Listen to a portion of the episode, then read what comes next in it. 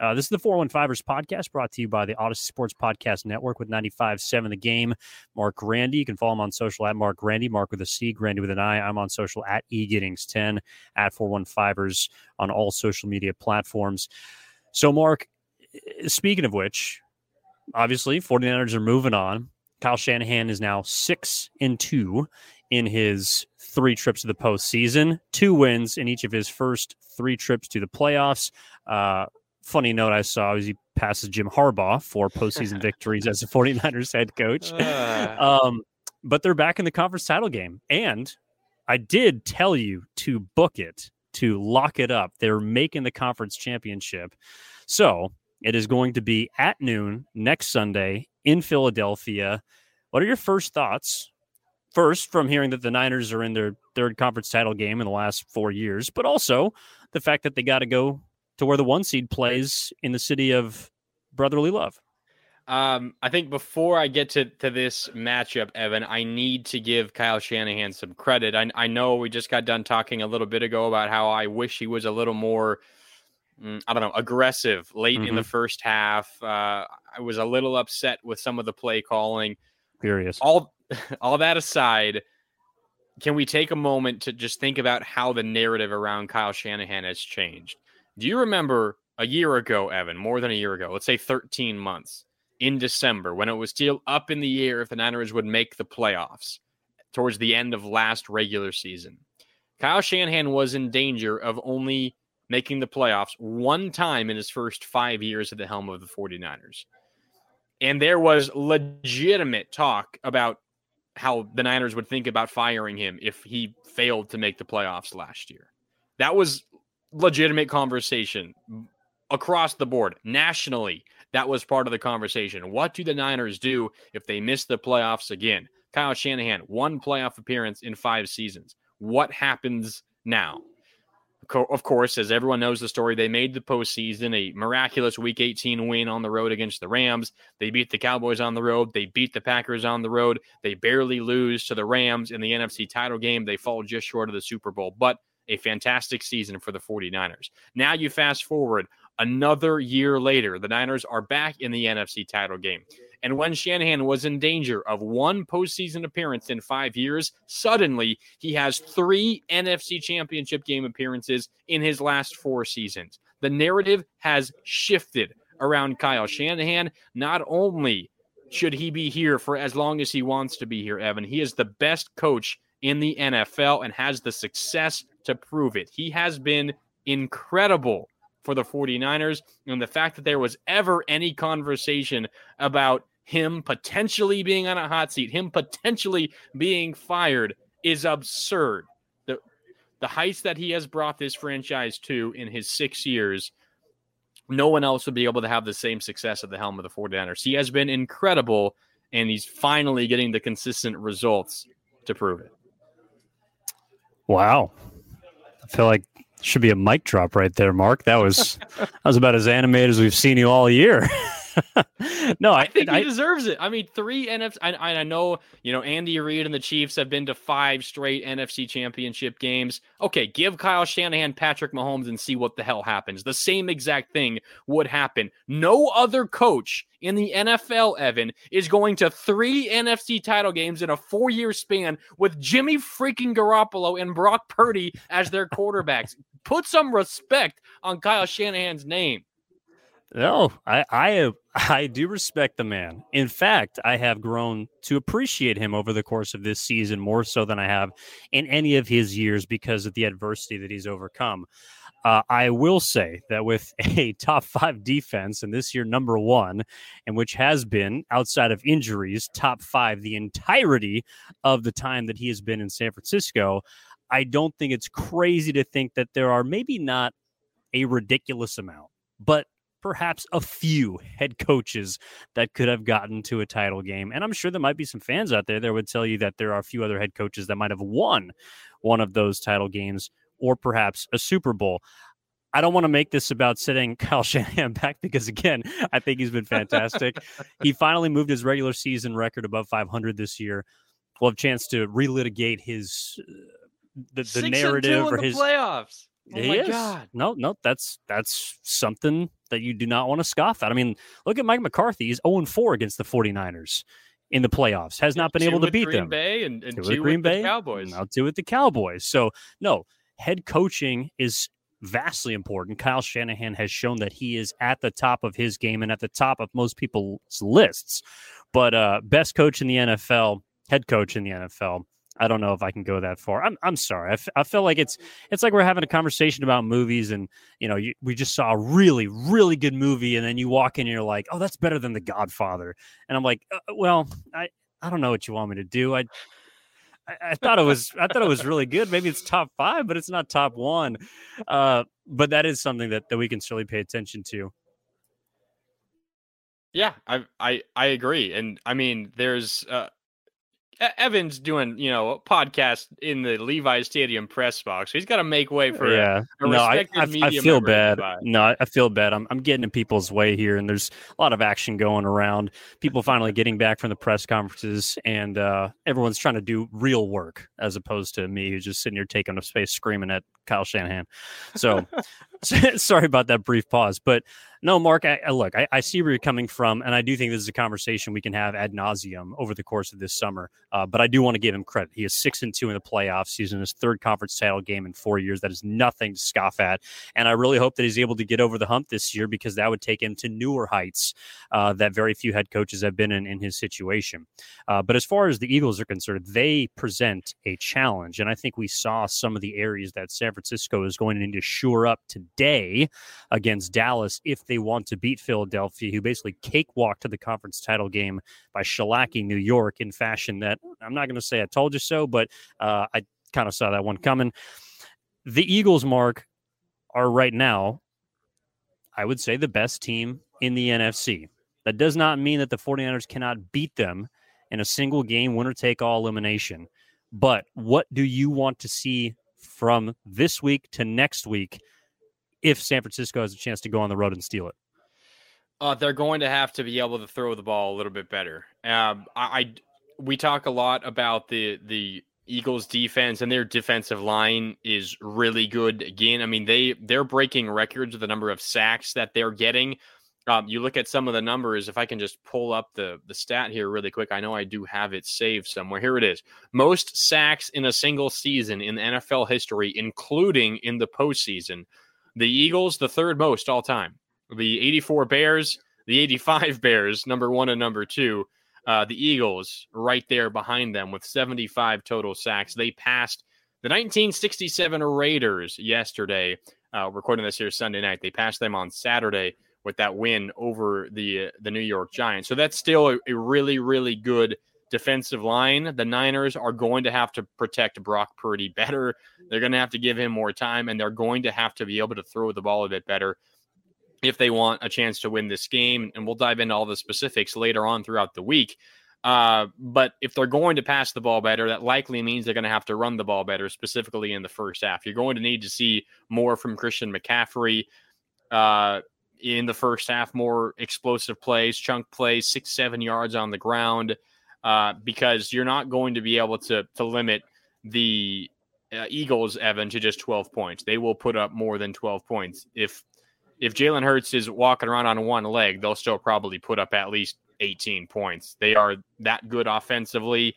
Uh, the Dallas Cowboys have CeeDee Lamb. The the Eagles have two receivers who are as good, if not better, than CeeDee Lamb, in A.J. Brown and DeVonta Smith. They are difficult to handle. They have a three uh, headed monster at running back. You can also include Jalen Hurts in that. Dallas Goedert is one of the best pass catching tight ends in the league the Niners are going to have to score more. They're going to have to be more efficient offensively, both in the pass game and the run game. I think that's the the one thing that stands out to me. Um, otherwise, I think the results from this weekend, Evan, just continue to reinforce how disgustingly overrated the Minnesota Vikings were. Because the fact That that, was your takeaway. the fact that the Giants go into Minneapolis Ugh. and beat the Vikings at their Mhm. own game, and then they follow it up and lose by 31 points to the Boy. Eagles. The Vikings just disgust me. Jesus. well, then what do you think of the Buffalo Bills? Oh man. I mean, Joe I know Burrow they is, lost lost to a quality opponent, but Joe Burrow is special. He's just. I mean, they're pretty much crowned as the next three Super Bowl winners, the Buffalo Bills this offseason. I mean, I'm at a point where I wouldn't be surprised if Joe Burrow ever loses in the postseason. He's just as cool as any quarterback as I've ever seen in the playoffs, and he's in his third year. It's absolutely ridiculous. You know, Zac Taylor's five and one of the postseason. Marc, he's the best head coach in the NFL. no, just kidding. Just kidding. Hey, it's Kaley Cuoco for Priceline. Ready to go to your happy place for a happy price? Well, why didn't you say so? Just download the Priceline app right now and save up to 60% on hotels. So, whether it's Cousin Kevin's Kazoo concert in Kansas City, go Kevin, or Becky's Bachelorette Bash in Bermuda, you never have to miss a trip ever again. So, download the Priceline app today. Your savings are waiting. Go to your happy place for a happy price. Go to your happy price, Priceline. No, uh, what what what I do want to see corrected from this game, and yeah, we we kind of talked about the issues, but it, it, comes down to running the football. I know that they tried to force feed Christian McCaffrey early in that game. I think six of the first nine plays went to him through the run and the air.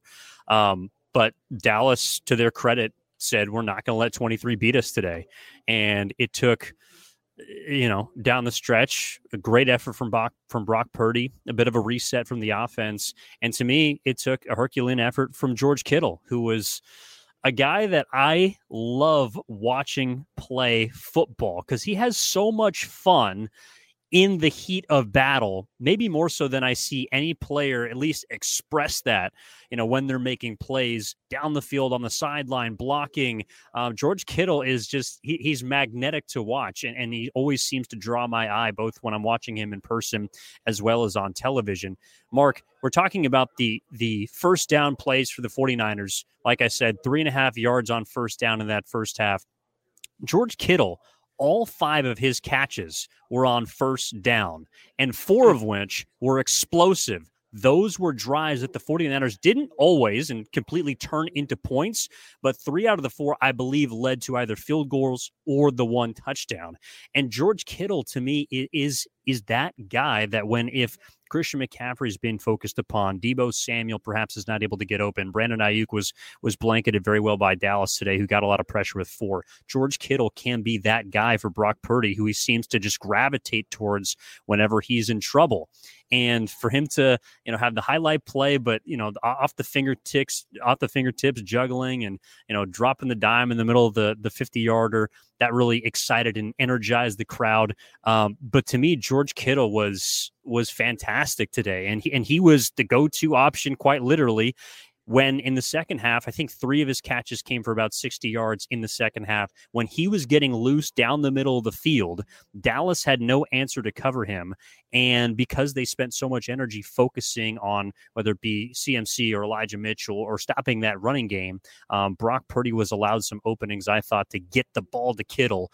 And he was a big part of the offense and maybe the most impressive part of the aerial attack that Brock Purdy got into a rhythm with in the second half. Yeah, and Kittle's such a smart player. That highlight play that you're talking about, it was kind of a, a broken play to begin with, the one where he bobbled it. Everyone was selling out to the right side to set up. I, I think it was a screen or, or a quick little hitch out to the right to Christian McCaffrey. I, I think it was McCaffrey. It might have been Deebo Samuel in the background. It was one of those one of those two that were rolling out to the right offensive line, George Kittle, uh, other receivers were setting up to block downfield on that right side of the field, but it was blown up by the Cowboys. And George Kittle, kind of sensing space, just turned and ran up field, and he was open, and and Brock Purdy found him. So not only is he, you know, physically able, and, and he can go up and make catches, and he's quick enough, and he has a rapport with Brock Purdy. He's also this smart and cerebral football player where he can read the field in front of him and he can find those openings on plays, maybe that are relatively unscripted. He can find the soft spot in zone defenses and he can get in the right spot. And, and we're getting to a point now, Evan, where Brock Purdy and George Kittle have that connection. It's been on display for a number of weeks now. So uh, if the Niners are to go into Philadelphia next week, uh, on Sunday, the 29th at noon Pacific time, 3 o'clock out in Philadelphia. And if they are able to go in and, and pull off what Vegas thinks would be a slight upset, George Kittle is going to have to have a big game because We talked about the run game. We talked about the pass game. This offense does not go without George Kittle having a good game, whether he's blocking or, or catching balls from Brock Purdy. He's got to be a factor. He was a factor in this one for the Niners over the Cowboys. Uh, they do not win if he's not as good as he was in a game where the passing game, the passing game really struggled. Evan, he had 95 yards. Uh, he was the team's best weapon through the air, not even close. He had chunk play after chunk play, especially in the second half in a game where they could barely get anything going in the passing game. So, so Kittle was huge, and if the Niners are to get back to the Super Bowl, he's going to need to be huge again against Philadelphia.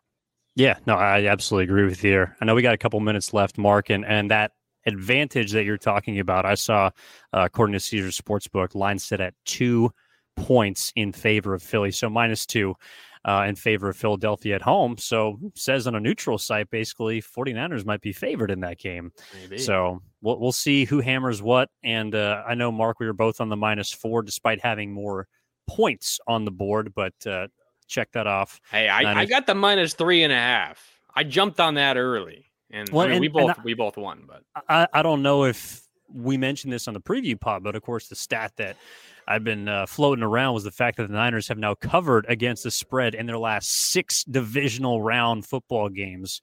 For all of you uh, degenerates out there, I think that's going back to 2011 or something 2011 like or 2012. Either way, era for sure. Yeah, I, I have seen uh, it opened at two. I have seen uh, across a couple books it's down to two and a half. Uh, okay. If oh, it it's already starting three, to move. If it gets to three, Evan, I think I might jump on it there. I'm going to let it play out for a little bit. We'll see what, where the Philly? money comes in. You'll, you'll take Philadelphia?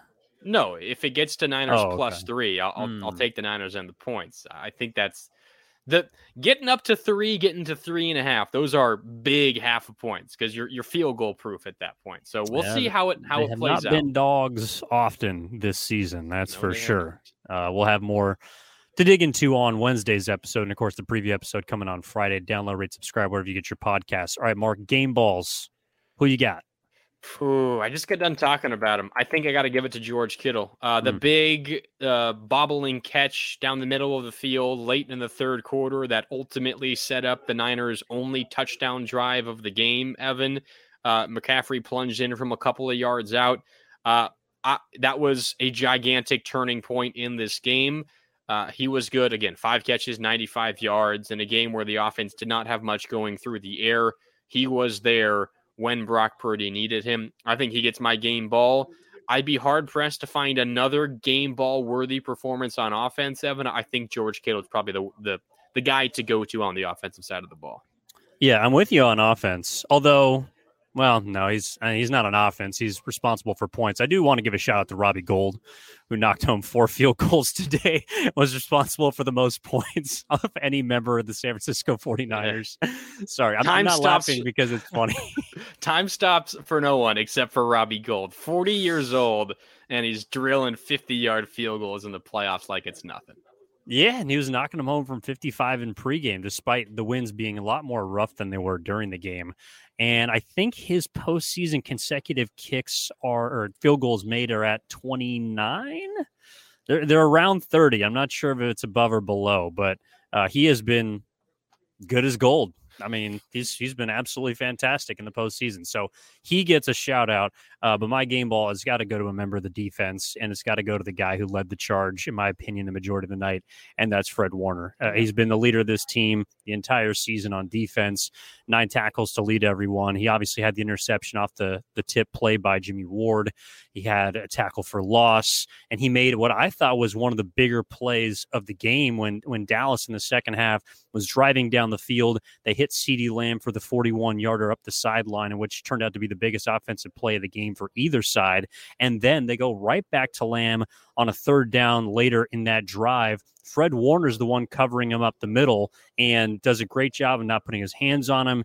The ball falls a little bit short. I know Dak Prescott wasn't great today, but I thought it was a decent throw. Fred Warner puts himself between that football, which would have put Dallas on the edge of the goal line, and he was everywhere. I mean, there was a play in which he you know, kind of split the lineman in the first half and just drove through the middle. That was his tackle for loss. Uh, but Dallas felt his presence all over the football field. And I think he was the symbol of physicality today in the game. That was the reason you won the football game, in my opinion. Your defense first. Fred Warner led the charge, and that's why I think they got the win. So he gets my game ball. Yeah, that play you're talking about where he was guarding CeeDee Lamb down the middle when he forced the incompletion. Also credit him because he got his head around at the last second. They might have called DPI if he didn't. So a heady play by a linebacker, a play that not many defensive backs make, but a linebacker made it. Um, and you know, if you were to go through every linebacker, Evan, in the NFL that could stick with CeeDee Lamb and then get his head around and force an incompletion on a play and on a throw like that, the only one that could do it, I think, is is Fred Warner. There's no other linebacker in the NFL who can do what he did on that play. And then you mentioned that tackle for loss where he split through the offensive line and kind of a spear tackle of Tony Pollard with his hand as he's falling down to the ground. He mm-hmm. he can beat you in so many different ways. So good pick. Fred Warner yeah, certainly I, deserving of a game ball. I, I, know we're talking about the best ofs across this episode. I don't know if he's the best middle linebacker in the league. He is damn close. If you want to make a case for someone else, I'll hear you out. But he's absolutely the most versatile linebacker that I have seen in the NFL this year. And maybe that makes him the best. Maybe it doesn't. But he is high on that list because of everything that you just mentioned. So definitely shout out to uh, to Fred Warner, also a great leader for this football team. Uh, but that's all the time we got, Marc, here in this episode of the 415 podcast. I appreciate you, man. And I'm looking forward to Wednesday. We got a lot to talk about. Conference championship week. We got an awful lot to get into, Evan. Should be a really fun week. Wednesday, we'll uh, dive more into the matchup, what it means. And then, of course, on Friday, we'll break down every angle of this game, get you ready for Sunday in Philadelphia. Noon kickoff out here on the West Coast, three o'clock in Philadelphia. It is the first game of championship week. Uh, the rematch from last year, Kansas City Cincinnati, is the prime time game. So we'll know whether the Niners are in the Super Bowl, and you'll be watching your future opponent potentially uh, coming up on Sunday. But it should be a lot of fun. Looking forward to it, Evan. Yeah, no doubt. 49ers beat the Cowboys here at Levi's Stadium 1912. Uh, for Marc, I'll be signing out from Levi's Stadium. Looking forward to Wednesday's episode and Friday's episode. One more week of football, at least for the 49ers. We hope that it's a couple more, uh, but this was certainly a fun one here today as they beat the Cowboys to move on to the title game. So that does it all for the 415ers here. Appreciate you tuning in to the 415ers podcast on the Audacy Sports Podcast Network. We'll talk to you next time.